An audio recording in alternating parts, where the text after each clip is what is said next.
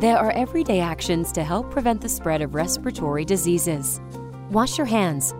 Avoid close contact with people who are sick. Avoid touching your eyes, nose, and mouth. Stay home when you are sick. Cover your cough or sneeze. Clean and disinfect frequently touched objects with household cleaning spray. For more information, visit cdc.gov/covid19. Furnished by the National Association of Broadcasters and this podcast. The dream was to play professionally for the Cosmos in Giant Stadium. The Cosmos country phenomenon of the old North American Soccer League hit Kearny hard.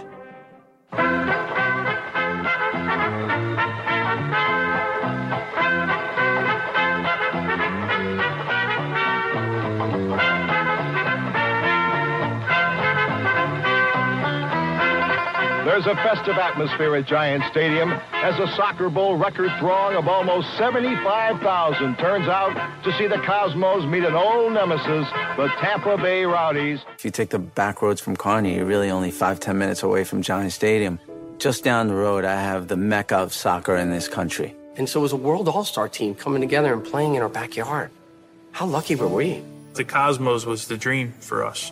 Cosmos to play in Giant Stadium, to play in a a packed stadium, which was essentially our home. That was the dream. We had the best role models you could ask for as street soccer players. And we would all just go back to our playgrounds afterward and pretend we were those guys. So it wasn't uncommon after a Cosmo game, we'd all go back to our local playground and I was Carlos Alberto for the day. Someone was, whoever claimed it first was Pele, you know, like. That had a massive influence on me as a player because I thought, one day I want to do this. I thought personally, you know, why not me next? And I'm sure John thought the same, and, and Tab and, and a hundred other guys that played in Kearny thought the same thing. Why not me next? Welcome to Good Seats Still Available, a curious little podcast devoted to exploring what used to be in professional sports. Here's your host, Tim Hanlon. Well, hey there, everybody. How are you? My name is Tim Hanlon, and uh, thank you for finding us uh, in the uh, crazy expanse of podcast land. Uh, you have stumbled into the world and the rabbit hole that we call Good Seats Still Available. Yes, it is our curious little podcast devoted to what used to be in professional sports. I am your humble and congenial host, Tim, Tim Hanlon, that is. Appreciate you finding us. And, um, welcome to the festivities, of course, first and foremost. We uh, uh, do hope and trust that you are doing your best to stay safe uh, and healthy and uh, listening to all of your local authorities as to what to do and what not to do. And uh, we uh, hope we can, of course, continue to provide a little bit of distraction. God knows you've got plenty of other things out there to worry about, but for the next hour or so, this will not be one of them because we have a a great show as we try to do for you each and every week. Uh, we're going to dial it back to soccer, as you heard in that little clip there. And uniquely, with our guests this week, Tom McCabe and Kirk Rudell, uh, we're going to be talking about their fine, fine, fine, and then some documentary devoted to what they call Soccer Town USA.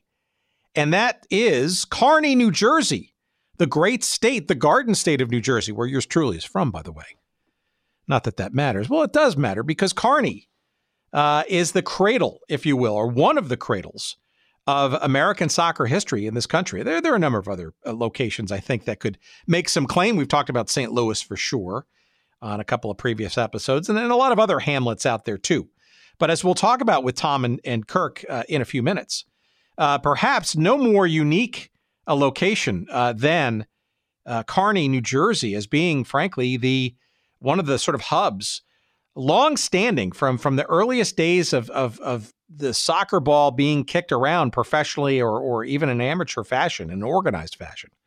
Uh, Kearny, New Jersey, uh, absolutely. And as you heard in that clip, you heard names, uh, voices of of three of the protagonists uh, in this documentary, which goes through the entire rich history uh, of soccer and the town of Kearny, uh, and, and traces it almost sort of in parallel to that of, of, of the history of the sport of soccer in the United States, with an exclamation point. Uh, with uh, the three protagonists uh, featured very heavily in this film John Harkes, Tony Meola, and Tab Ramos, arguably three of the uh, of the favorite sons, I guess, of Kearny, and their uh, their exploits uh, of their World Cup. Uh, world, uh, you know, breaking days or record breaking days, certainly for the, this country, the United States, World Cup, in the 90s, and frankly, helping establish what is now 25 years strong, maybe with an asterisk this year for obvious reasons, of Major League Soccer. These are three of the original uh, founders, if you will, on the playing surface uh, of Major League Soccer. And what a story that these three uh, have really kind of emblematically brought to the United States in the sport of soccer. Yeah. And Kearny is very much the roots of all of it, and all three of them born and raised in Kearny. And it's it's a it's a it's a tremendous conversation. It's a tremendous documentary. It is available now on YouTube for free. Uh, dial it up and watch it and enjoy it as I have a couple of times. Uh, and not only will you enjoy sort of the uh, the longitudinal story of Kearny and uh, uh, the sort of the quintessential products of that uh, soccer history, Messrs.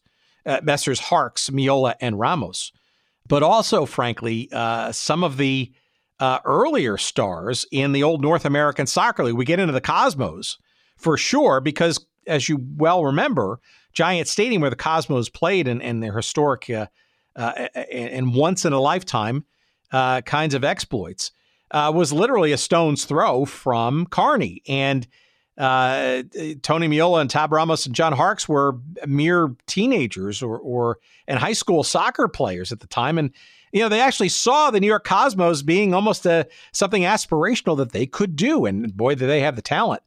Not a surprise that they would think that they could actually make it to that level. And a matter of fact, Tab Ramos uh, was even drafted by the Cosmos, albeit uh, in the, uh, the, dying days of the, the Cosmos and the NASL's existence. So so Tab, well, we got to sort of uh, play some uh, scrimmages and some.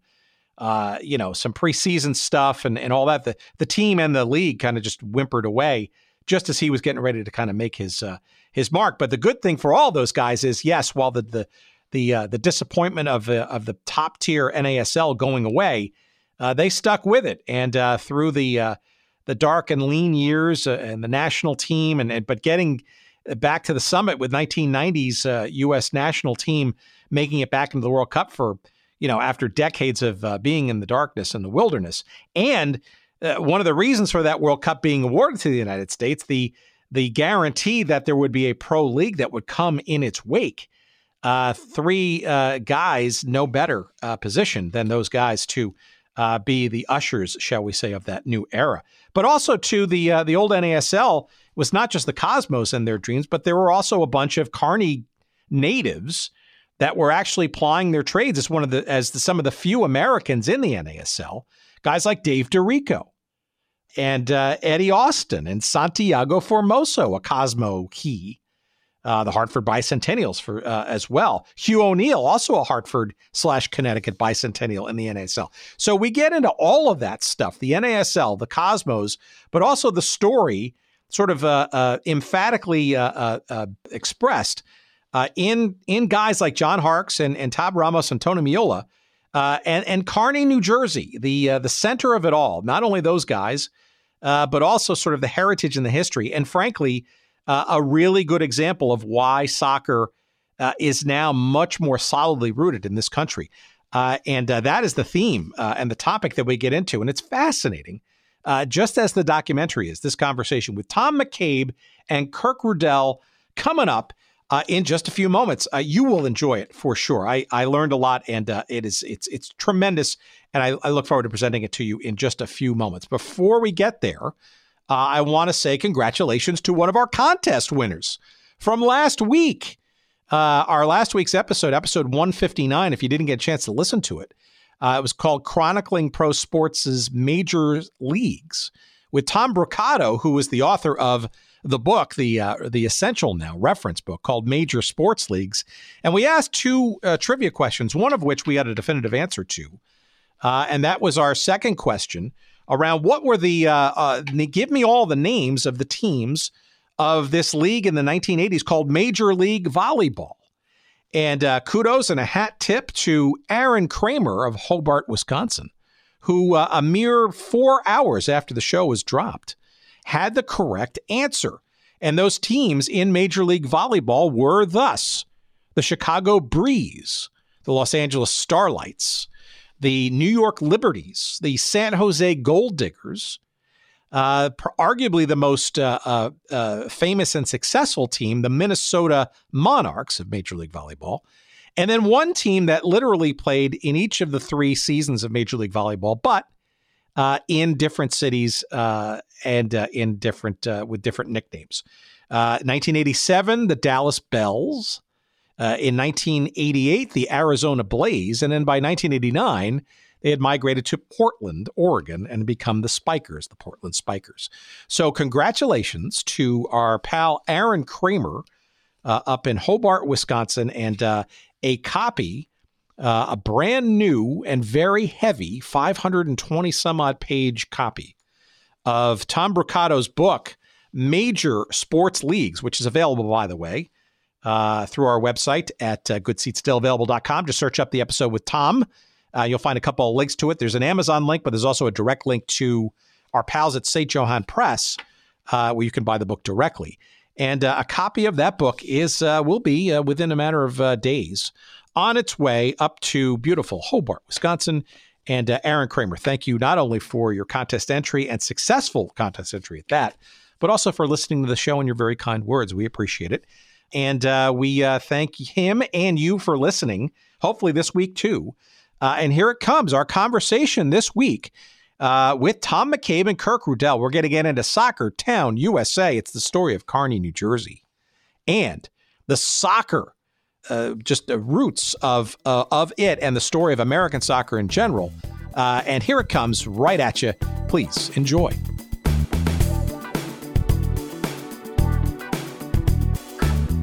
Why don't uh, we sort of begin at the beginning? of uh, your respective stories uh, and I guess how you sort of stumbled and or fell in love with the sport of soccer. And then we'll kind of ramble on down to the uh, specifics of this story and how you got there. But but first, a little sort of preface as to you know your respective lives generally, aside from this film, uh, and how soccer hit your radar and uh, ultimately into this film.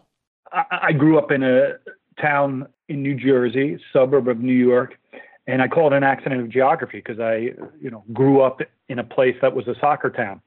Uh, there was a youth soccer club that had been established in the 70s and into the 80s, and it was uh, so I very much grew up in a soccer environment. And I know that's not typical, uh, but it was all around. I mean, it was uh, the Cosmos country phenomenon. I would go to all the games at Giant Stadium, and this is what I wanted to do um, play soccer. Uh, you know, which kind of led me, you know, on my educational path. You know, I got to play in college with uh, Kirk uh, for Bob Bradley at Princeton, and then after that, I went into a life of uh, teaching and coaching, and started to do some graduate work in history. You know, picking up some graduate degrees along the way, and I started to study the history of the game. And uh, you know that led me you know to where I am today. I teach the global history of soccer at Rutgers University at Newark. Um, started uh, a history project, the long history of soccer in the United States through the lens of Kearny, New Jersey. And well into the research process, I got a kind of fateful call um, about five years ago, and Kiko Doran, a Kearny native, was on the other line, and he said, "I hear you're writing a book on soccer in Kearny." I said, Yes, yeah, I am. And he goes, Well, I want to make a documentary. I said, So do I. And then that started this whole process, which you know, culminated a couple of weeks ago when we um, offered uh, Soccer Town USA uh, to the soccer community on YouTube. And uh, my introduction to the game, my, my accident of geography was being born in Manhattan, where the city game was basketball. And my dad had been a college basketball player, but he had also an appreciation for the game in the house. And I, my first vivid memory was uh, of a World Cup was 1978 because it was in Argentina. It was it was close enough time zone wise where the games weren't on a huge delay and we could watch them on a black and white TV and watching Argentina and the Netherlands in the final and just appreciating what was going on on the screen uh, even though it was harder to find opportunities to play. So I played in school, but there was no club soccer. Uh, we didn't have that that that world in the city when I was growing up. So you played soccer in the fall and watched the Cosmos. I, I remember them at Downing Stadium uh, on the other side of the river, and then knowing that Pele and all the best players were were playing in New York just felt like, well, of course, everyone comes to New York. Why shouldn't they be here? And then suddenly it was gone, and I had had no idea what was going on right next to where the Cosmos were playing in Kearny. Even though I grew up just a few miles away, uh, I didn't know what was happening there, and uh, and would not have known about it if Tom hadn't called me a few years ago. But I did get to to walk on in college. Tom has been very generous that I played with him. I walked on and was his backup for a couple of years, which was a thrill for me because I had been a good high school player, but had not expected to be able to play at that level in college. And I had a, a good enough team that they were able to throw me on the back of the car and give me a ride and uh, stayed with the game after I graduated. Started getting into pickup in New York as that scene started to pick up and and, and grow, and uh, and now I'm more involved as a as a club soccer parent in Los Angeles. So, how did you guys get uh, connected slash reconnected? I guess around sort of this project, like sort of what was the, how did the spark sort of happen to say, okay, commonality, similarity, we played together, how does the project of a film like this come about? So I was a little nervous to bring it up, and uh, we were at uh, a reunion at Princeton, which they have, you know, in in in May each year, and it was pretty sure I was going to see Kirk, and you know, well into the evening. Um, I said, "Hey, I, I got something to talk to you about," and I kind of pitched him uh, about this Kearny story, and he was like, "Yeah, this is really interesting." We talked, you know, I don't know, half an hour to an hour, and then he was like, "I'd love to see it," you know, because I had written the first version of the script, and I sent it to him, and and I remember him, you know, saying. Oh, you don't need me. This is already written. But you know, Kirk is is quite modest as well. I mean, he's written in uh, New York and uh, L.A. for you know over 20 years, Spin City, Will and Grace, American Dad, you know specialty in particular in, in sitcoms. And he had, you know, I, I, he was the closest guy I, I knew, you know, that was a writer, you know, for television, for documentary, and and I knew he was, you know, passionate about the game. So it, it was the case of uh, of calling a buddy and saying, you know, do you want to do this together? Can you help me?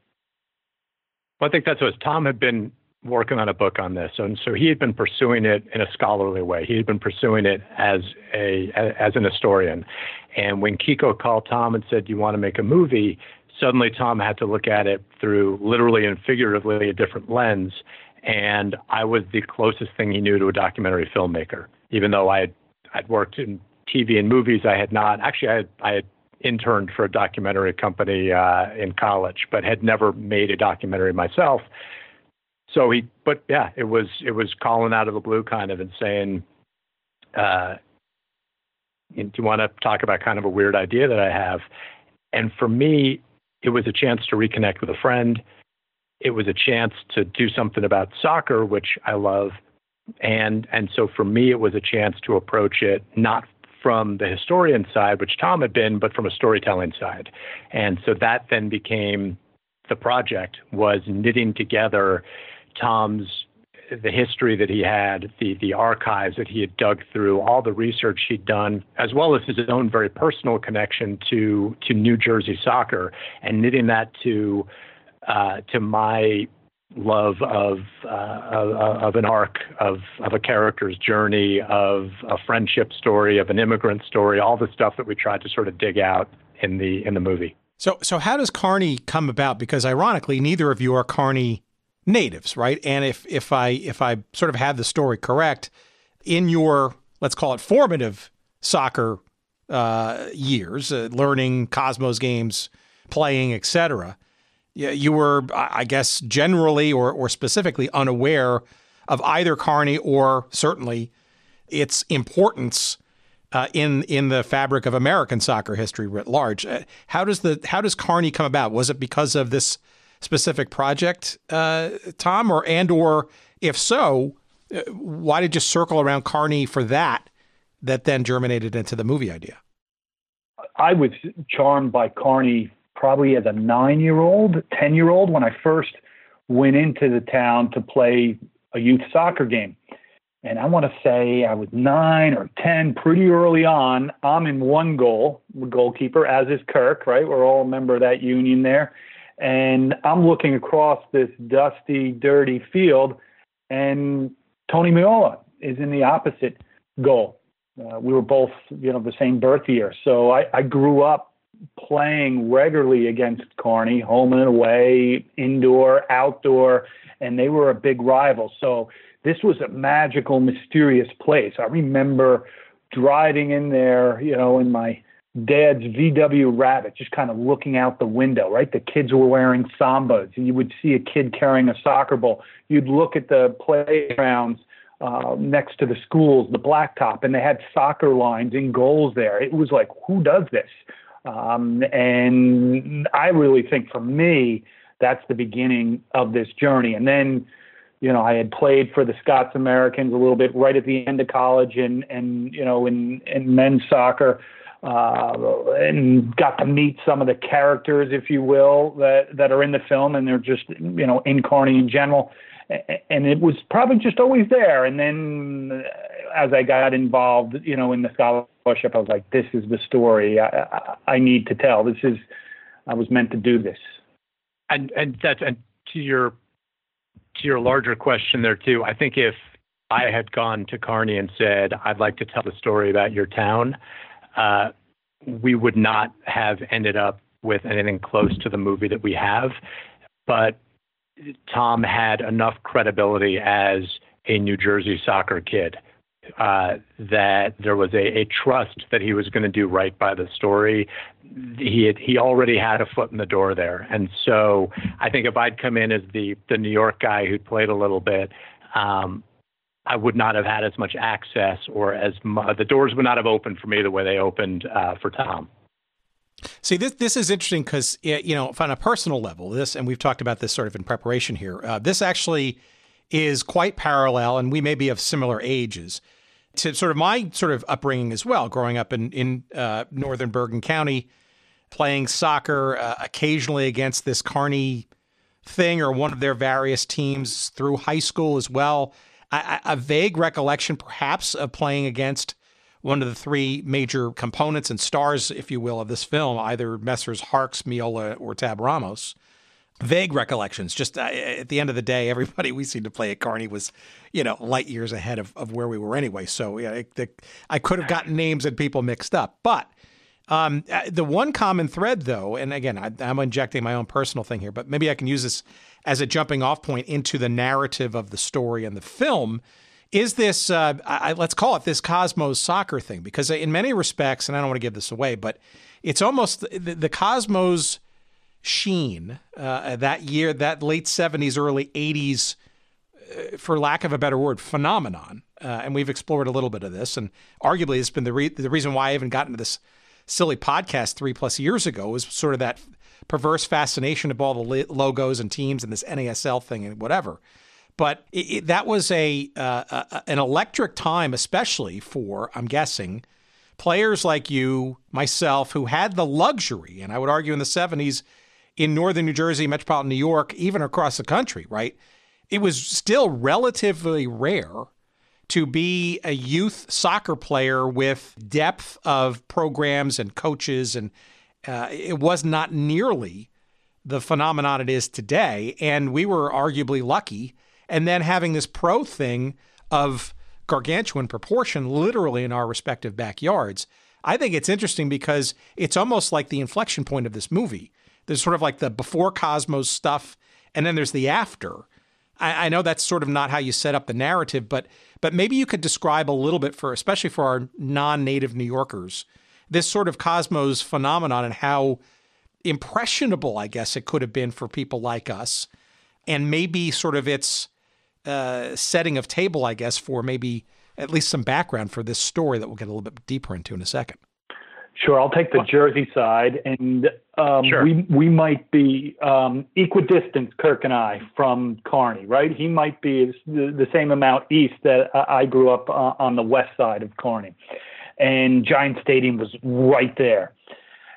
and you begged your parents to get there early because you knew you could go to you know a certain location in the parking lot where your club teammates would be. You'd play a little pickup, you'd eat some food, and you know then you'd get into the stadium. You know, watch a little of the warm ups. I was you know a big fan of Jack Brand, and I would be behind the goal watching him, unbeknownst to me, Sal Rosamilia and Tony Meola, who were also, you know, in the stands or doing the same thing. And then I was lucky enough. Um, my dad bought tickets through his uh, business. So we were in the mezzanine, and I didn't know it at the time, but in would roll Mick Jagger. I saw Muhammad Ali there. I saw Henry Kissinger there. Oh, that's my father, because everybody's kind of standing up and, and getting a look. So it was definitely a place to be. You know, the, the stars uh, uh from various lives and worlds would, would, would be there.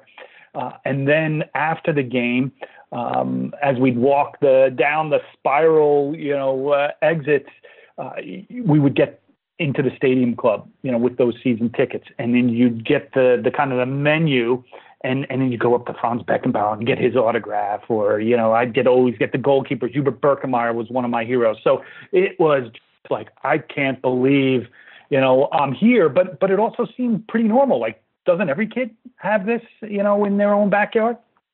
And I think, you know, for me, in in in my school growing up, my varsity soccer coach was the JV basketball coach who was biding his time to get he was a great basketball player and a great basketball coach but the varsity coach wasn't going anywhere for a few years and this guy had to pick up another sport so he got varsity soccer and you know bought a bunch of books and tried to learn some drills and the the level of coaching even though we had a good high school team was not what Tom would have grown up with across the river but even with what was a a somewhat primitive soccer environment, the Cosmos made it all feel legit if you liked the game because these were some of the biggest stars in the world playing right there. You could go see them and so it it somehow made the dream legitimate. It made the the love of the sport legitimate because look, there's 60,000 people over in Giant Stadium and Pele is there. So uh, so even in an environment that was not as soccer mad as New Jersey, it was it was okay to like soccer because the Cosmos were soccer and the Cosmos were cool. So I think that absolutely in the area we grew up, they were uh, a magnet for the game and they legitimize the game. And I think that's jumping into the movie a little bit. I think one of the the emotionally heartbreaking parts for me of the movie, which is generally uplifting, but has a couple moments that that get serious. And I think one of the ones that we wanted to really uh, Charlie Cilentano talking about the NASL folding, the Cosmos going away, and all of us being left with so I guess our game isn't accepted here. I guess it's not cool. I guess there is nothing for us to grab onto, and maybe we are outsiders uh, for loving this thing. We had um, in our uh, episode number was 64, uh, Michael Agovino, uh, who wrote a great book called The Soccer Diaries. Uh, it's basically sort of an exploration of, of a similar New York native sort of, I guess, love affair with the sport of soccer, including the sort of the apex and then the denouement and then the sort of abandonment, if you will, that you're describing. it. and I think – to even put a finer point on it, and it opens up the uh, the door here for for the, the broader story of the, of the film. You hear and see Tony Meola and, and Tab Ramos and and John Harkes and, and some of the other folks around, basically talking uh, with giddy enthusiasm about how, you know, this aspirational blessing, if you will, literally within the shadow of Kearny, uh, of pro soccer of the highest level, not just in the country, and the curiosity of that. But but uh, we soon found out years later it was you know as the documentary film was titled Once in a Lifetime. It was it was it was a worldwide you know center of of talent and and stars and and um, and being, if you will. Um, and then to have that all essentially kind of evaporate, right? I think anybody, yours truly, uh, are, are the both of you, anybody else who sort of became transfixed especially as a youth playing the game maybe not having the skill, at least I'll speak for myself, to get to that, you know, proverbial next level. But at least it, to your point, it made it legit and then some. And then to have it basically go away, it's kind of like, ah, was this a false dream? Were we silly and, and just uh, misguided to even think that this would be something worthwhile over the longer term? And I, that comes out very clearly in the three protagonists, really, of this film who almost used it as, I guess, I don't know, a deepening of resolve to ultimately get where they wound up, which is at the highest level of soccer in this country, out of the ruins of that sort of collapse of professional soccer, at least at the NASL level. The historian in me wants to go back to a completely different century when pro soccer first came to the United States, 1894. So, very early professional league. The baseball club owners wanted to put a, a sport uh, in their uh, ballparks in the winter. So they formed uh, professional teams. There was one in Boston, there was one in Brooklyn, uh, there was one in Baltimore, uh, there was one in Washington, D.C. And the league uh, has great promise because there's this, you know, kind of lots of immigrants who have come here who have been playing in these leagues now can make this jump, you know, to full professional. And it lasts 17 days and then pro soccer is dead in this country until 1921. Post World War One, the American Soccer League, uh, a lot of the big teams like Bethlehem Steel, uh, J.P. Coates.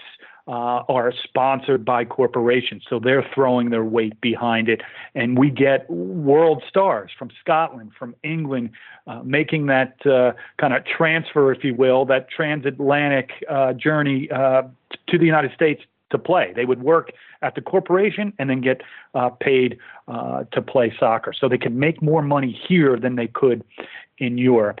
Uh, and then, you know, post 1966 World Cup, which was broadcast, you know, around the world, there are sports people and business people in the United States who think they can make money. Uh, and they start the NASL in the late 60s uh, and early 70s. And then the marker that we talked about already, Pele shows up in 1975, and he's here to convert um, the non-believers, if you will. Um, he is uh, on a mission. Uh, you know, to spread the gospel of uh, of soccer to uh, you know the United States of America, that last frontier, and then that league starts. Um, and you know, as we you know talk about in the film, uh, it, it, closes down in 1985, and that story is beautifully told through the Cosmos perspective, uh, through Once in a Lifetime. And I was on a Zoom call this morning with Laurent Dubois' uh, Politics of Soccer course at Duke University. They had studied the NASL, they had watched that documentary, which I love. And one of the students observed, you know, this film, Soccer Town USA, is almost a sequel to Once in a Lifetime. And uh, I nodded my head in agreement, right? You know, we're kind of picking up the story, you know, after the NASL collapses with the dream, you know, having died and, and what's next. And, you know, part of the genesis, you know, as we were even, as we were building the documentary, what was happening at the same time was that our old college coach was named as the head coach of the new MLS franchise in Los Angeles and uh, we were seeing the growth of MLS expansion teams, crowded stadiums, fan culture. And one of the things that Tom and I would talk about in putting this together was, uh, you know, what does MLS look like today without these three guys and without Kearny? In that post NASL, sort of in those ashes, if the national team doesn't pick it up, maybe there is no MLS, or maybe it's delayed another 10 years. And so, how much is it built now? And and what we realize is for a lot of fans today, they may know Landon Donovan's generation, Clint Dempsey's generation, Tim Howard, but uh, very few of them are aware of that generation before that really laid a foundation that everything now is built on. So, overlay then Kearny atop that uh, thumbnail history, right? Because in many respects, the the cradle of Kearny, right? Uh, and, and there are probably some other pockets too. We've explored St. Louis on a previous episode and, and some other other areas, largely ethnic, uh, some kind of uh, connection to the old world and, and the importation of the game, but but frankly, very few of them, right? And so, aside from maybe St. Louis, Kearny is very much an outlier. Maybe you can just sort of uh, help help the audience better understand uh, and hopefully get excited about watching the film. Uh, of course, uh, it, the sort of the role of Kearny, if you will, against that backdrop of, uh, for lack of a better description, starting and stopping, I guess, with this flirtation of with pro, the pro version of the game in this country. While the game has had some traumatic events uh, and some triumphs in this country, you know, I think the role of Kearny, it's just always been there. Uh, it, it's been a constant. And when you look at Kearny, you know, in the late 1800s, early 1900s, well into the 20th century, it's predominantly Scottish um, and Irish working class, you know, driven by the thread industry. And soccer was part of this cultural baggage that came with them.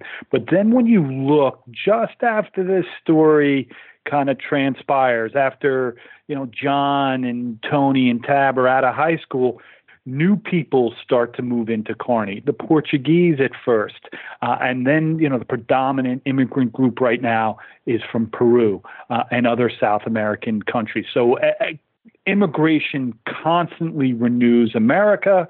Immigration constantly renews American soccer, and Kearny is proof of that. And the one thing that has been there, the thread, pun intended, uh, from when those textile mills first show up in the 1860s, 1870s, all the way through, is soccer. So it, it's in the in the um, fabric uh, uh, of the sport in this country and yet, and it's it's something that mystifies me is that even though it has always been, it's always been in Kearny, and that thing you can you can track it almost to the day. The Scots in the in the in the in the British colonialism and expansion and the English, yeah, that that the Scots brought it to Kearny, and then they brought it to Brazil. Like you can, you can, they know the steamship and the guy that walked off with the ball in Brazil and said, okay, here's a ball. I'm going to teach you guys this game. So it's always been in Kearny, and every generation of immigrants that has come through New York and ended up in New Jersey to to try to make a living and sort of piled in and, and built more layers to that community Eh, the, the Italians or, you know, by Tab's time, the Uruguayans, South Americans, Germans, every generation that would come, soccer was there. So for as long as these leagues were rising and falling, for as long as soccer was trying to get a foothold in the United States, it was being played in Kearny the whole way through. Uh, and it is also still mystifying to me that it was the immigrant game throughout even though it had been here for so long. Whereas for baseball, Joe DiMaggio became the Yankee Clipper and Mr. America. He's an Italian American guy uh, who was, by by playing baseball, he was, you know, embraced by, uh, you know, and and became a, a media star. But a, uh, you know, uh, the same version playing soccer was was an outsider. But then Yogi Berra grew up in St. Louis playing both baseball and soccer, you know, so it kind of depends, you know, where, where, where you grow up, right? It's that accident right. geography that we, we started the show with. Yeah, and that geography is, is interesting. And I just, I guess, I'm really especially curious about, say, a Kearny or St. Louis, for that matter, about, you know, what is it in the soil and the, you know, the the unique uh, essence of the valley. Uh, I'm, I'm, straining an analogy like for grapes or whatever, but why, why the grapes, I guess, of soccer, if you could strain it further? Uh, uh you know, there, I mean, Kearny's certainly not the only ethnic enclave, so to speak. Uh, or uh, entity or area in the country or the Northeast, for that matter, or even in the New York metropolitan area, for that matter, that was you know had soccer interested and or heritaged uh, players or aficionados. But it seems like Kearny sort of had that sort of extra special something. M- maybe I, I don't know. Maybe it's it was just longevity or commitment, or maybe there was something in the Scottish blood uh, that sort of endured and or uh, passed along the generations. I, what do you think was that sort of special extra something maybe that that made that area so I guess uh, constant uh, through all that, say, relative to, to, other areas around the country?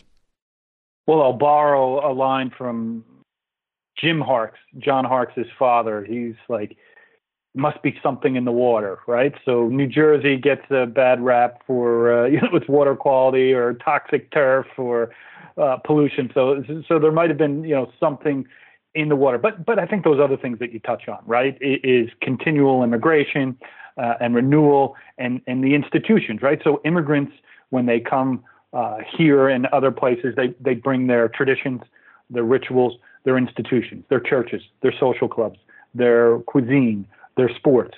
Uh, and you know that that is you know happened across time, and, and I, I, think it's a mistake to also you know say that that it was you know just Kearny or St. Louis. I mean, there's evidence uh, wherever you go.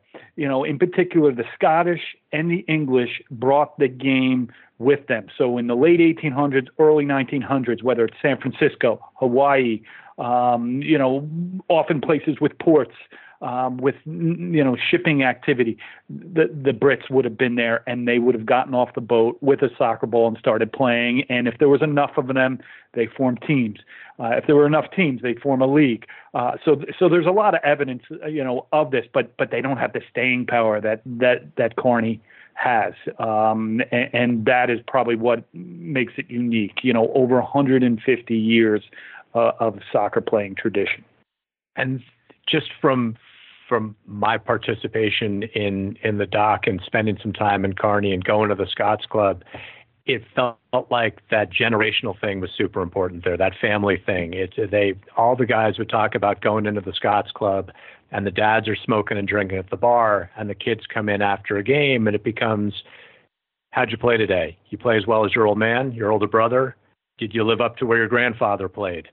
And so there was it, it was like the uh, uh, it was like an apprenticeship that every kid there had, and the understanding that they were gonna they were going to do what the generations before them had done.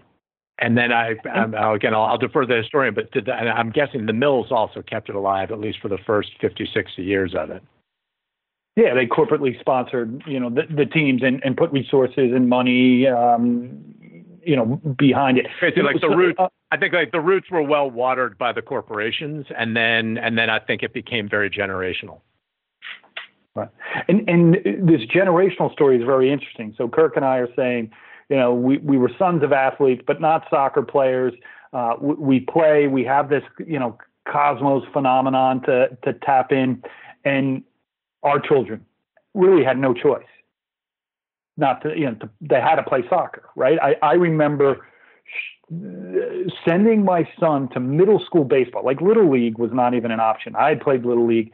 You know, I was, I enjoyed it. You know, all that, but he, I was not rushing him. You know, to sign up for little league baseball, and I send him to a middle school baseball tryout with um, a right-handed mitt. He's left-handed. So he literally had to go to the tryout, you know, just ill equipped. Um, and, you know, he, he went through the, the, the whole season not getting a hint, a hit. And, and I say to him, you don't want to go through the whole season and not get a hit. I think it was like six games, you know, we're not baseball really at all. So the last time, you know, and I'm encouraging him to swing for the fences. And, and, and the last time um, he's up, he lays out a bunt and he races to first play, uh, base and, and, he stands there and he looks over me at winks and he's in middle school. I thought that was a great sporting moment, you know, from but he never played baseball. He played a little middle school baseball. And and I think that's maybe something different about you know our children is it's soccer first. It's not like oh I'm going to stumble on soccer. No, no, that's the the sport of choice because it was your parents' sport, and that's why I'm really hopeful for for the future of the game here. Just that alone. Yeah, I think we, you know, as parents too, I, we, you know, we take it for granted, right? That uh, they're, or kids take it for granted. Like this was sort of always the case, right? And and and we're, I think, living, breathing examples of, of, you know, we were arguably more fortunate even than most as the sport was sort of just spreading out, you know, in the '60s and the '70s from its, its largely ethnic, you know, roots and and and, uh, and and origins. But let me let me zoom up to maybe the early to beginning of mid '70s because as the stories of uh, of John Harkes, Tony Meola, Tab Ramos comes to sort of uh, maturity, shall we say, in the late 70s, early 80s, and then and, and onward, uh, they're actually immediately influenced by not only the Cosmos, but basically uh, a number of their, if you will, hometown heroes playing in this uh, now, after being on death's doorstep, frankly, uh, the fledgling North American Soccer League, Cosmos included, but but you know generally, uh, maybe a little bit of and we sort of joked about this uh, yesterday in preparation for our, our conversation. Uh, you know, I, I think one of the interesting and unsung heroes of this film is the aforementioned uh, Santiago Formoso, right? Not only playing for the Cosmos, but he's one of a number of players coming out of the Kearny slash Harrison cradle that was kind of uh, knocking down some doors and making, I think, the ability to play professional soccer in the United States actually tangible for some of these kids named Harkes, Meola, and Ramos. Absolutely. I mean, there were four locals who made it in, in the North American Soccer League. Huey O'Neill and Santiago Formoso grew up across the street from one another on Highland Avenue in Kearny, and they both played for the Bicentennials. Santi, as you mentioned, goes to the Cosmos. Huey goes to the Memphis Rogues. There's Davey D'Errico, who played for uh, Seattle Sounders. Last time I heard, they're still around. He was a captain of the U.S. national team from Harrison and then you know Kearny's Eddie Austin, uh, an immigrant uh, from Scotland, uh, who also ends up uh, playing in the league. So so that was very tangible, very real. Not only did uh, the trio, John, Tony, and Tab, you know, see Beckenbauer and Carlos Alberto and Pele, they saw four locals uh, make it, and that was a real source of inspiration.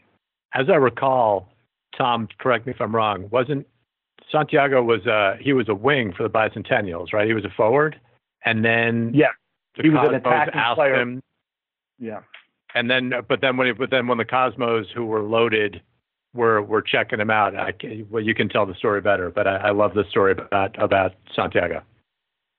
Yeah, I mean, the, the coach at the time, Eddie Firmani, who ended up coaching uh, very briefly in Major League Soccer for the Metro Stars, uh, was um, asking Santi, "Can you play outside back?" And Santi was like, "Absolutely." And you know, he looked at us in the interview and he goes, "I had never played outside back in my life. I was always a winger or a forward, uh, but to to be in that."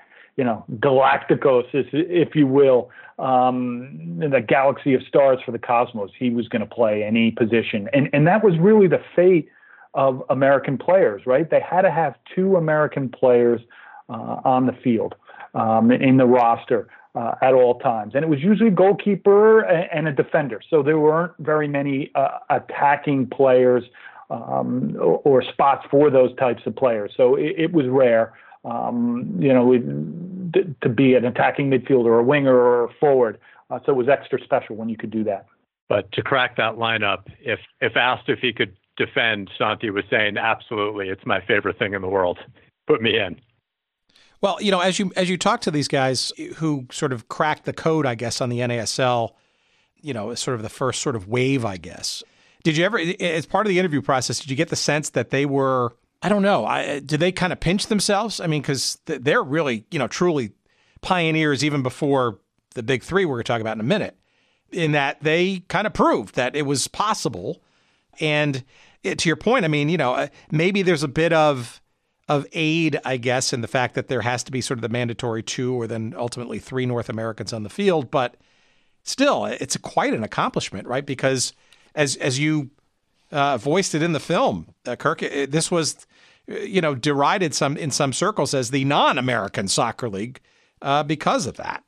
Oh, that's absolutely to to get to as small as the U.S. soccer pyramid was at the time it was still an accomplishment to get to the top. And and I think that you know Tom uh, did all those interviews uh, with those guys, but I think that that they knew that they were part of something special, and and that it was a uh, a unique privilege they were able to have at the time they were coming up to be playing with and against Pele. Most people in the world didn't get that, uh, and so I think it's fair to say that it was again, they, there were there were fewer people playing than there than there are now, but it was still an achievement to get on that field. All right, so then let's let me segue then into into the shall we say the exclamation point uh, of this story, right? Um, three guys, right, uh, who ultimately become U.S. national team and then some superstars. I I, I don't think that's a uh, I don't think it's being charitable in the least. Uh, guys like Tab Ramos and, and John Harkes and Tony Meola, right? So these are, you know, these are these are kids, if you will, who not only grew up in the the cradle of soccer civilization, right, in, in the Kearny realm of fertility, shall we say. Um, they're experiencing the sort of acceleration and uh, gelling of a, of a some kind of pro culture in this country around this sport, and then, if you will, have it if uh, kind of removed from them through no fault of their own. What is it about these three guys that that makes them individually and collectively so unique. And I guess with enough fortitude to kind of not get bummed out by the fact that there's more stuff ahead for them, but they just don't know how and in what form it is on some semblance of a professional career. Because these are all standout players as they're going through the Kearny system, the Kearny High School games and championships and all that kind of stuff, all that culture, all that tradition, I would think mere, lesser mortals, right, would just kind of hang it up after that and say, you know, eh, it's been fun. We were good. We were damn good.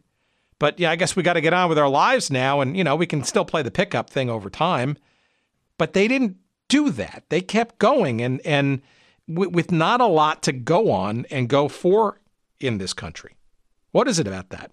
Uh, interviewing the three of them, eh, they all look back and say how fortunate they were to grow up where they did and how fortunate they were to be part of the youth national team programs because that's really what saved their dream, right? When the NASL died and went away, they were already involved in the youth national team programs.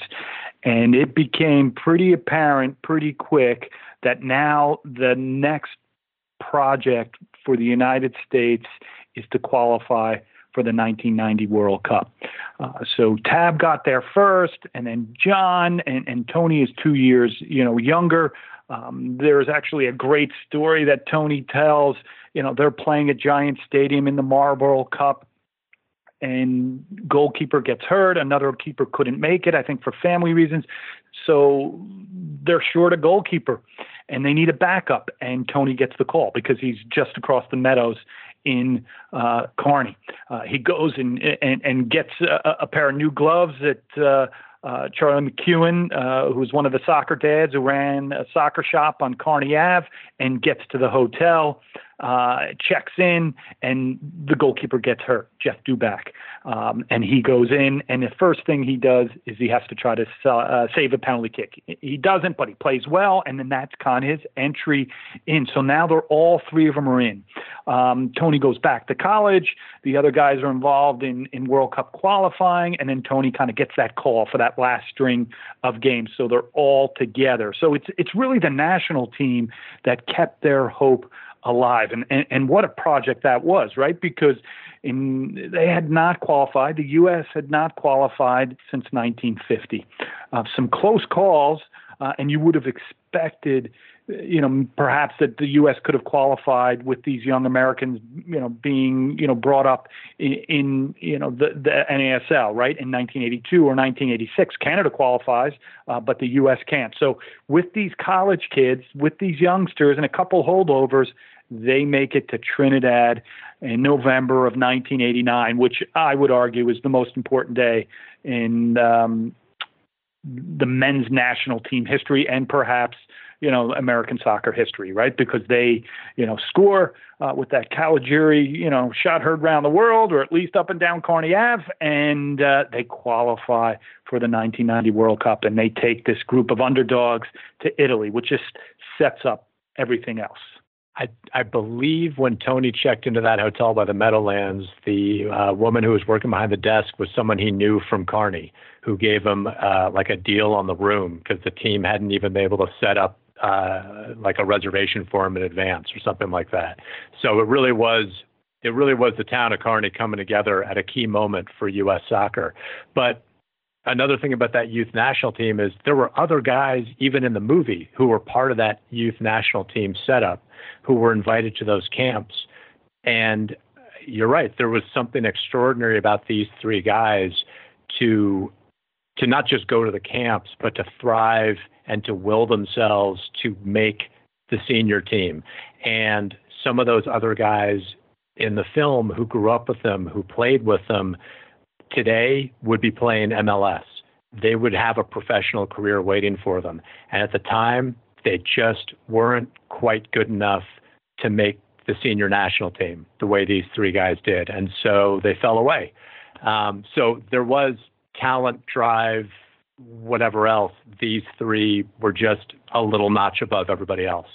I think it's also interesting and and and, and doubly so in that um, you know it's not only uh, their abilities and their uh, they're basically uh, leading and taking the U.S. national uh, men's team uh, through what ultimately became a triumphant for the sport in this country, 1994 World Cup, right? And obviously, part of the awarding of that tournament, right, was the expectation by FIFA that a professional league would get set up. I mean you know, in, in some respects, you see this almost as sort of it's so the the ultimate sort of icing on the cake because here are three players that, in essence, become uh, the foundational ambassadors, if you will, uh, for this brand new fledgling league, and and perhaps capped off uh, with the sort of uh, proverbial maraschino cherry on top, uh, the story of Tab Ramos, because here's a guy who ostensibly, not unlike a, a say Frank Klopas uh, here in Chicago,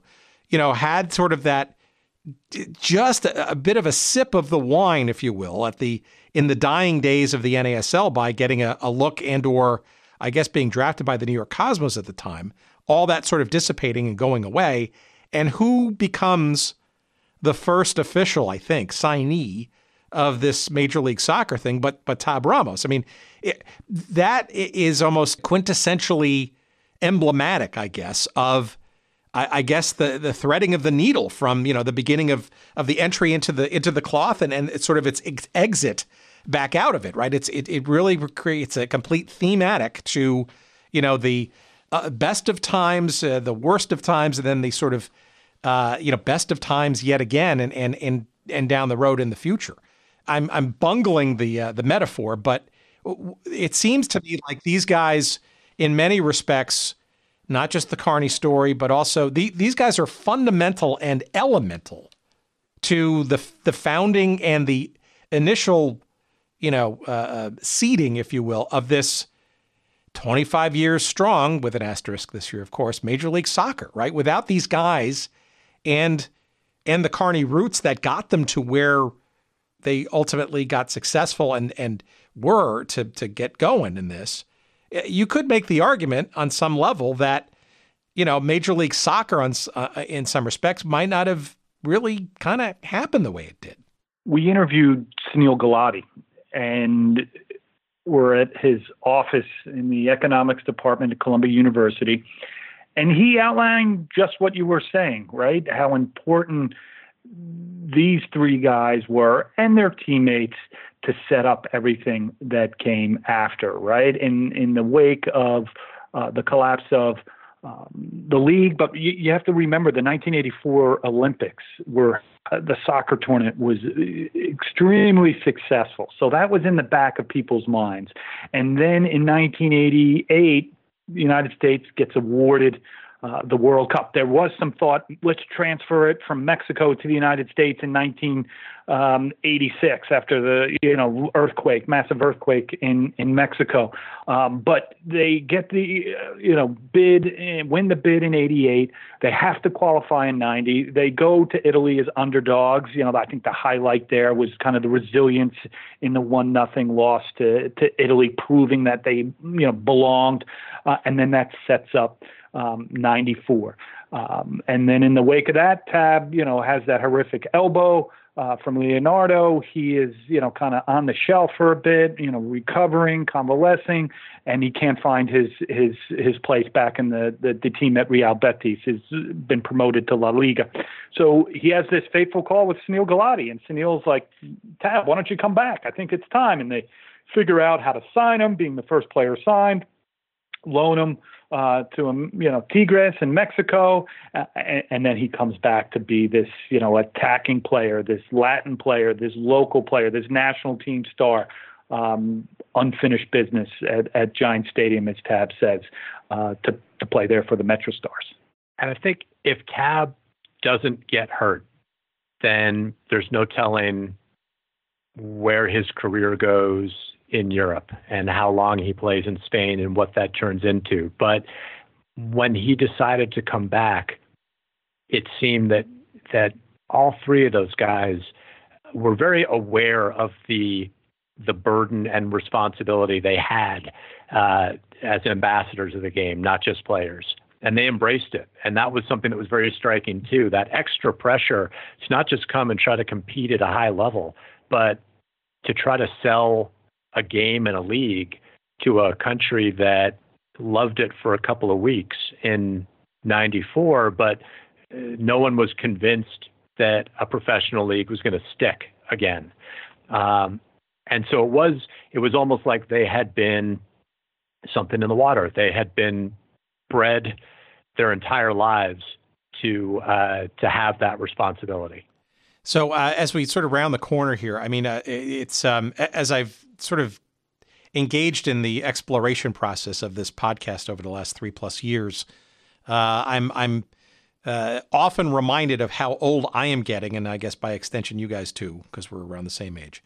We talk about say Major League Soccer, and you know, there's there's a generation of kids and and and fans who don't even sort of recognize some of the team names, frankly, even being born from the old NASL or born or carried over from, let alone you know some of the foundational starting points and elements of of the league back 25 years ago, right? It seems like for us, probably almost like yesterday and, and relatively uh, memorable and tangible. But you know, there there are kids today who are playing that that have really no recollection of that, nor frankly any of the the history, writ small or writ large, that we've been talking about for the last hour or so.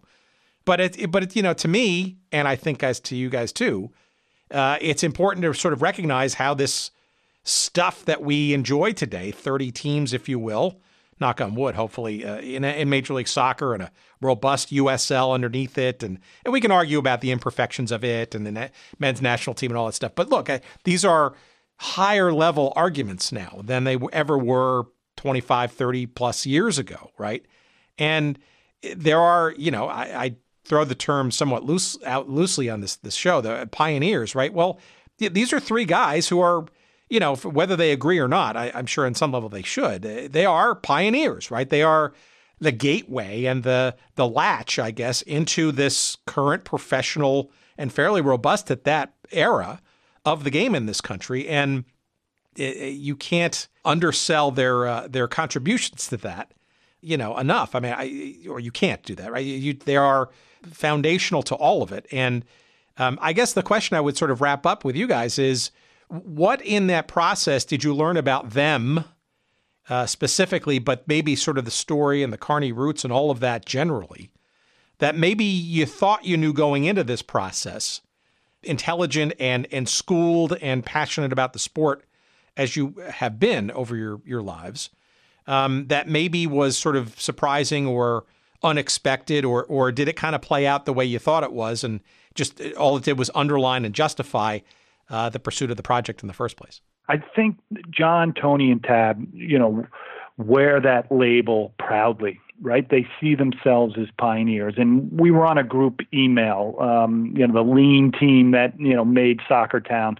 USA. Kiko Duran that we've mentioned, Chris Gehring, another Kearny native, Rob Penzel, um, and Kirk and I and and the trio was on there and and Tab responded, "It was an honor to be part of this project. You know, uh, we still have work to do. Let's make a Soccer Town USA 2.2, 2.0, or Part Two. Uh, so there, there's this sense that there's still more to do. This second act, and and Tab is now the coach uh, in, Houston.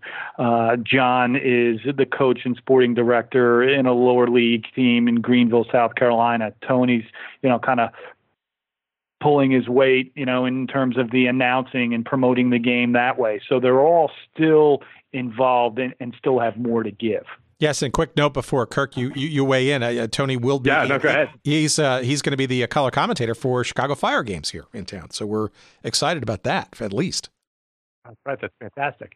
Well, I will say just because Tom is is uh, maybe being modest about it, but I will say that just in in for some context of the span of time we're talking about and and and the the journey that we've seen the game go through. Tab and Tony and John, when they were starting out, they were getting five dollar per diems on the national team. They were, you know, at the very the the very beginnings of MLS as it was picking itself up by its bootstraps. And now, years later, Tom's son, the terrible little leaguer, is an MLS player uh, for FC Cincinnati, and uh, is is part of the generation that grew up with uh, a healthy, vibrant league to to shoot for, and uh, and he's one of the guys that made it. And so now, when the collective bargaining agreement is over, how many charter flights uh, these teams can get? That is, as you say, that's a that's a higher class fight than what John Tab and Tony and the the pioneers had to go through. And so I think that you know, uh, in Tom's personal history as well as his scholarly history, he's seen the growth of this league and what it's meant.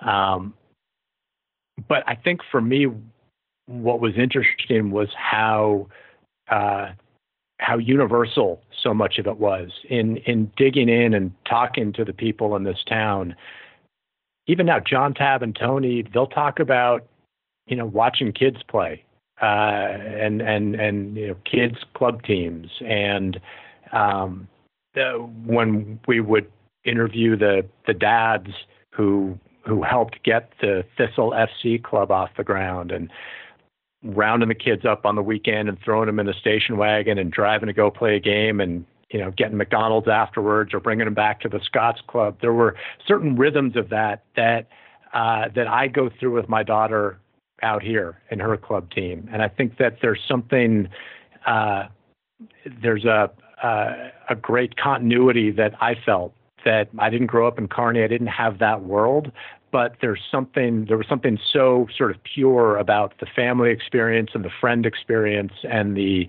uh, uh, that that resonated with me that I wasn't expecting to hook into as much as I did. And sorry, that might be incredibly boring, but I think that, that I guess the surprise to me was how uh, not alien it was. It was a bunch of families who loved the game and loved their kids and were trying to provide a, a safe place for their kids to play a game that they loved. And then it went wherever it went. But fundamentally, that's what it was about. It was about a community that loved the game and was trying to figure out a way to to keep it going. And the one thing that that I would add, you know, is kind of concluding is we knew this going in, but it's been reaffirmed with the great feedback that we're getting. The movie's called Soccer Town USA, but it's really about soccer towns USA. You know, everybody should step up and make their argument, whether it's St. Louis, whether it's Portland, Seattle, Los Angeles, you know, Dallas.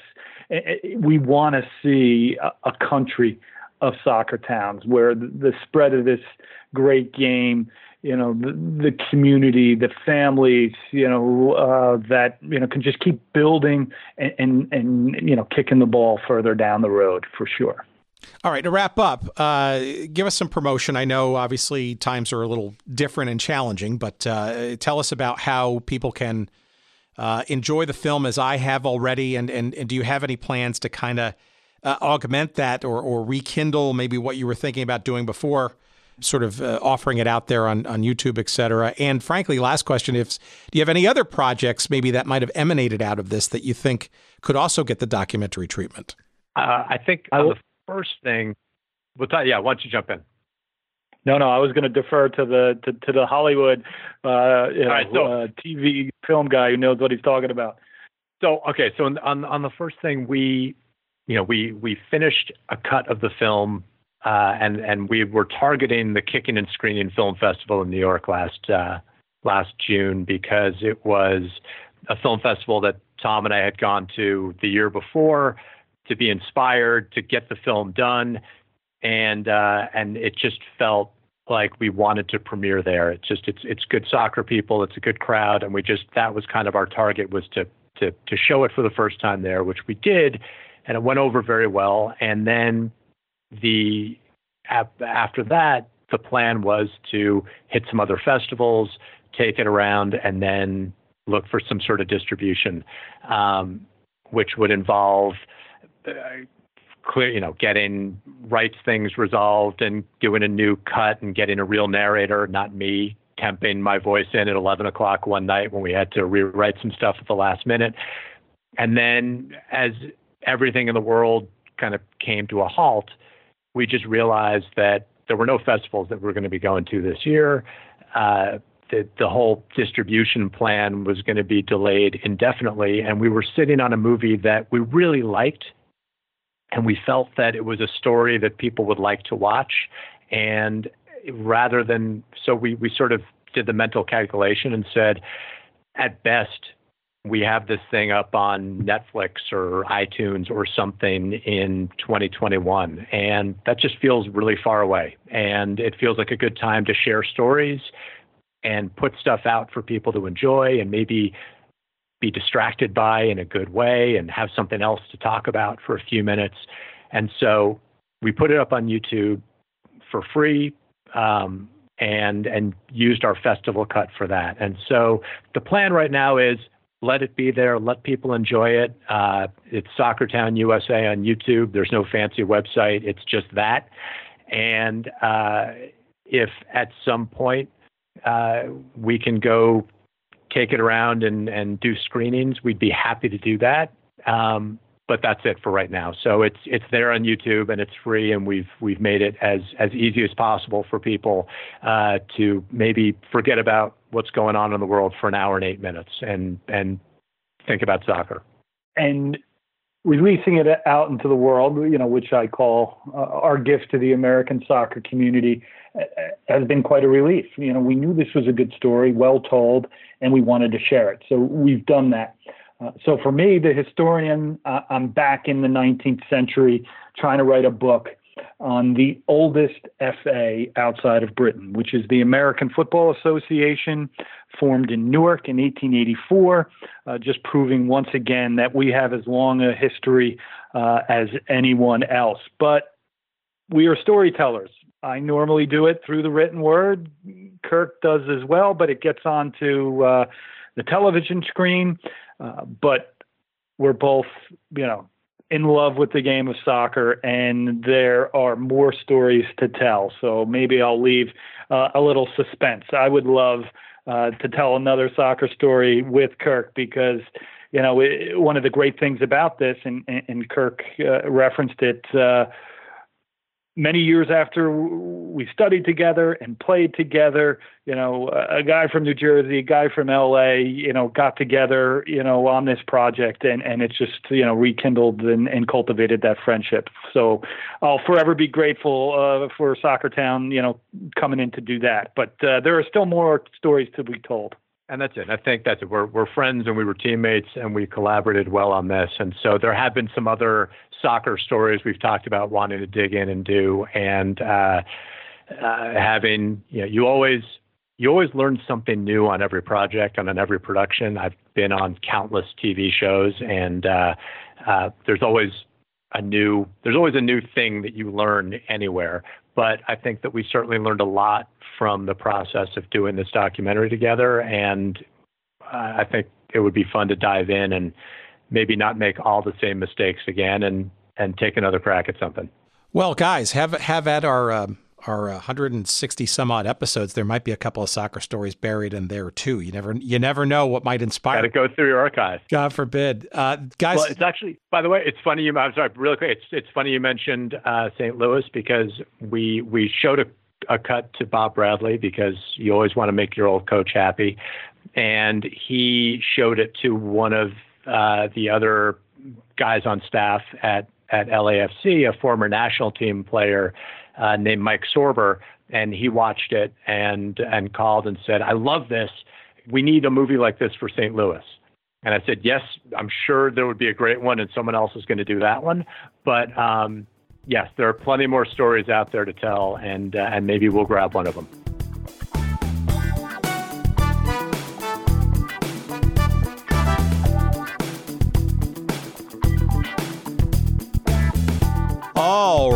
That was uh, tremendous. I love that conversation. I could have gone another couple hours with the boys, but um, they have lives to get back to, and uh, frankly, so do I, and for, I certainly know that you do too.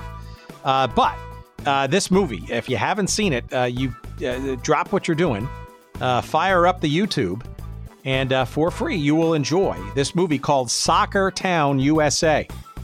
cast it to your big screen, do whatever you want, but it's it's of high quality. It is absolutely a, uh, a theatrical uh, quality feature, and um, you will enjoy it. You don't need to be a soccer fan to enjoy it. Uh, and even if you're a soccer geek like me, you will find uh, footage in there that you've never seen before.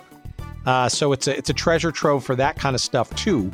Uh, and it's it's just it's fantastic. It's very well done, and you will enjoy it. And I I don't recommend that you watch it. I mandate that you go and uh, and watch it. And uh, it's only an hour plus, and uh, it's free for God's sake. So it's not going to cost you anything to enjoy it. And uh, why not enjoy it? And you can also follow along uh, on Twitter uh, about what further promotion and or screenings and other things that might be going on related to this film.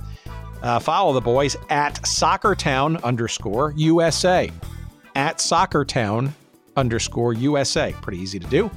We wish the boys the best with this film and maybe perhaps some other projects uh, down the road. Lots of uh, lots of soccer history that's uh, been uh, unearthed from this film, and uh, and uh, we thoroughly enjoyed it, and I I know that you will as well.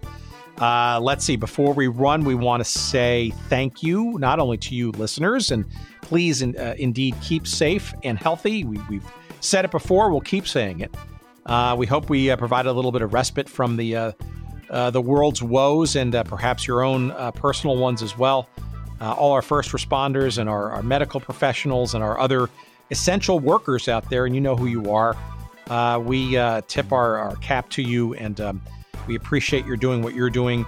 And we also appreciate, frankly, all the folks out there that are hopefully supporting you by keeping that curve suppressed. and we'll hopefully emerge from this stronger and better in the months and, frankly, years to come. Uh, and God forbid, we'll actually get to see some professional soccer and other sports, for God's sakes, uh, not only on television, but in person. But um, we want to thank, of course, our pal Jerry Payne in the metro Atlanta area uh, for all his yeoman like work, of course, for editing and putting all of our pieces together. Thank you, kind sir, for doing that. And um, yeah, we are going to leave you, of course, with a song. We don't want to disappoint you. And uh, this uh, song that we're going to leave you with. We've really dug deep. Uh, you may have heard a little snippet in the. Uh, uh, well, actually, you will have heard a snippet if you've seen the movie. I don't think you'll have heard the snippet yet uh, in this in this episode. But when the U.S. national team qualified for the 1990 World Cup, the first time in 40 years at that time, and you heard it alluded to before, 1989 was that sort of proverbial shot heard round the world Paul Caligiuri uh, knocking that uh, that goal in in Trinidad and Tobago and, and sealing the qualification of the United States after a long drought in the World Cup. Well, that didn't stop uh, the folks at MCA Records and Azoff Entertainment, Irving Azoff in particular, uh, from from writing and crafting a song by Def Jeff and DJ Eric Vaughn, and uh, it features the entire U.S. national team World Cup team from 1990. Uh, and here's the song that they did. It was a music video and everything. If you remember it, God bless you. If you never heard of it, oh boy, you're in for a treat. Here it is. It's called Victory. Unfortunately, no victories were to be had in 1990 in the World Cup tournament, but uh, the boys uh, Messrs. Harkes, Meola, and Ramos, as well as all the other players. You'll hear their voices in this clip, this video, or this song. It's called Victory. Here it is Def Jeff, DJ Eric Vaughn, and the entire 1990 U.S. World Cup soccer team. Enjoy it, and uh, we'll see you next week. Bye bye, everyone. The USA has realized a dream. They will qualify for the World Cup Togetherness and unity means victory for you and me with dedication, heart and soul. You have the tools to achieve your goals in a battle. I never lose cause I'm a champion. I march on till victory is won. Reaching higher, striving harder, always doing better, cause it's a part of the winning spirit. You gotta keep your chin up, and we'll be coming home with the World Cup. So put your best foot forward, together let's step. But make sure momentum is kept. Togetherness and unity means victory for you and me. With intellect and self-respect, attain whatever you want to get. Togetherness and unity means victory in Italy. With dedication, heart and soul, you have the tools to achieve your goals. When I was young, my folks would demand work hard for what you want and be the best you can. Stay out of trouble, get an education. If you do, you gain admiration. Respect yourself as well as others. Love your sisters and love your brothers. Stay off drugs, keep your mind clear so you can see when victory is near. Togetherness and unity means victory for you and me. With intellect and self-respect, attain whatever you want to get. Togetherness and unity means victory in Italy. With dedication, heart and soul, you have the tools to achieve your goal. For the first time in 40 years we're here. The object is clear and victory is near. Yeah, it's in the air. Can't you tell? It is such a sweet, sweet. The USA, we're going all the way. We didn't come to fool around. We're here to play. So let's get busy and let's work together. Good results for a strong endeavor. It took us one score plus one more. Now the US is knocking at the door. It took us a while, but we're here, so what's up? We plan to go home with the World Cup. We practice hard, made our bodies work and jerk. Now we're ready to go berserk. So if you're looking, you know where to find me. I'm picking up my cup at the Italian 90. Kicking the ball against the wall of the mall. Ever since I was small, I had dreams of being on a team. And now that I'm here, you know it doesn't seem like such a long time ago. But right now, I came to show what a champ is made of. I ain't afraid of you or your crew. So what you wanna do? Togetherness and unity means victory for you and me. With intellect and self-respect, attain whatever you want to get. Togetherness and unity means victory in Italy. With dedication, heart and soul, you have the tools to achieve your goal.